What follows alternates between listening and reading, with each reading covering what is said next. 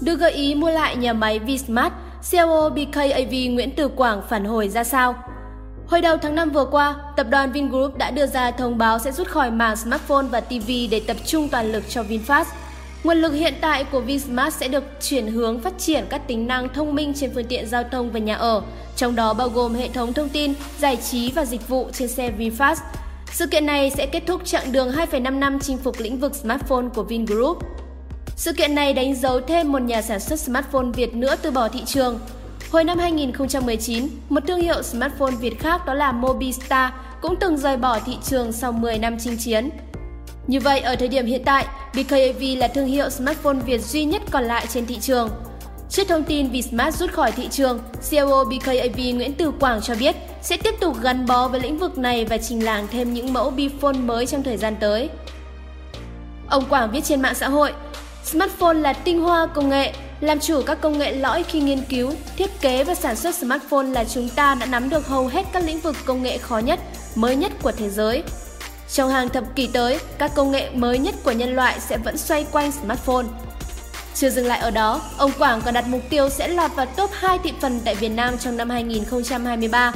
Hiện nay, trung bình có khoảng 13 triệu smartphone được bán ra tại Việt Nam mỗi năm và Oppo đang là nhà sản xuất đứng thứ hai với khoảng 20% thị phần. Như vậy, BKAV phải bán ra ít nhất từ 2 triệu smartphone trên một năm thì mới có cửa để cạnh tranh, tương đương với mức tăng trưởng ít nhất 1.000%. Mức tăng trưởng thực tế còn có thể cao hơn gấp nhiều lần bởi lẽ hiện tại BKAV không công bố doanh số Bphone cũng như chưa có tên trên bản đồ thị phần tại Việt Nam. Đương nhiên đây chỉ là một vài tính toán mang tính tham khảo, còn thực tế sẽ có rất nhiều yếu tố khác từ các đối thủ gây ảnh hưởng tới chặng đường chinh phục người tiêu dùng của BKAV. Dù vậy, có thể thấy rằng để đạt được mục tiêu trên, BKAV sẽ phải sản xuất một lượng máy rất lớn ra thị trường. Chính vì điều này, một số người dùng đã đặt ra câu hỏi về việc liệu BKAV có ý định mua lại nhà máy của Vsmart để gia tăng sản lượng smartphone hay không. Mới đây, một nhân viên BKAV đã chuyển tiếp câu hỏi này tới ông Quảng và nhận được câu trả lời như sau. Như anh Quảng có chia sẻ là cách làm của hai công ty hoàn toàn khác nhau.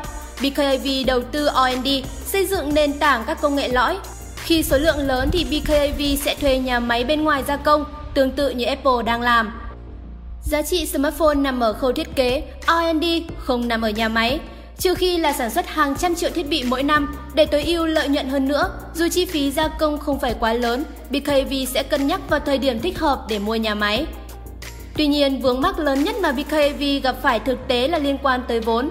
Đây không phải là một suy đoán, bởi lẽ chính giám đốc marketing của BKAV, bà Đồng Vũ Mai Phương cũng từng than thở trên mạng xã hội vì tình trạng thiếu vốn của công ty mình Vấn đề của marketing mà mình đã có chia sẻ chính là khó khăn về nguồn vốn. Mục tiêu bây giờ và ưu tiên của Bphone là đầu tư cho nghiên cứu R&D. Chi phí mà BKAV đầu tư cho R&D mỗi năm cũng lên đến cả trăm tỷ đồng. Chính vì vậy, khi có được khả năng về vốn tốt hơn, sẽ đầu tư cho marketing rộng khắp. Cho dù sản phẩm của bkv có tốt đến đâu, nhưng nếu bkv không giao thì cũng sẽ chẳng ai biết tới nó để mà mua. Khi mà bkv còn chưa chịu rót vốn để quảng bá cho các sản phẩm có sẵn hiện tại, thì liệu công ty này có sẵn sàng bỏ ra một số tiền lớn hơn gấp nhiều lần để thâu tóm một nhà máy bề thế, để rồi đánh cược sản xuất hàng loạt một chiếc Bphone mà không biết rằng người tiêu dùng sẽ phản ứng ra sao về nó hay không? Không cần phải đứng dưới cương vị của một nhà lãnh đạo, chúng ta cũng có thể thấy rõ được câu trả lời này sẽ ra sao. Ở thời điểm khởi công, nhà máy sản xuất smartphone của Vsmart đã tiêu tốn của Vingroup khoảng 1.200 tỷ đồng, trong khi đó, kết quả kinh doanh trong 5 năm từ 2014 đến năm 2019 cho thấy BKAV đạt doanh thu chỉ ở mức 200 tỷ đồng. Đến đây, một số người cho rằng BKAV có thể vay vốn ngân hàng để mua nhà máy, nhưng cũng chính giám đốc marketing của BKAV đã từng phủ nhận về khả năng này. Thực tế là BKAV cũng muốn vay tiền ngân hàng lắm, nhưng chưa ngân hàng nào cho các doanh nghiệp với sản phẩm công nghệ vay vốn. Ở Việt Nam, các ngân hàng vẫn quen thuộc với các hình thức cho vay thế chấp tài sản chứ chưa có chế tài cho vay thế chấp bằng các sản phẩm công nghệ, bằng R&D. Chính vì vậy, hơn chục năm nay, BKAV đã bỏ hàng nghìn tỷ tiền mặt để nghiên cứu và sản xuất Bphone. Tuy nhiên, tất cả những giả thiết trên chỉ đáng để suy ngẫm trong trường hợp Vingroup chấp nhận bán nhà máy của mình. Còn thực tế, theo thông cáo chính thức từ Vingroup, hiện tại tập đoàn này không có kế hoạch nào như vậy. Thay vào đó, nhà máy hiện tại của Vinsmart tại Hòa Lạc sẽ tiếp tục sản xuất các model TV, điện thoại cho đến hết vòng đời nhằm phục vụ thị trường.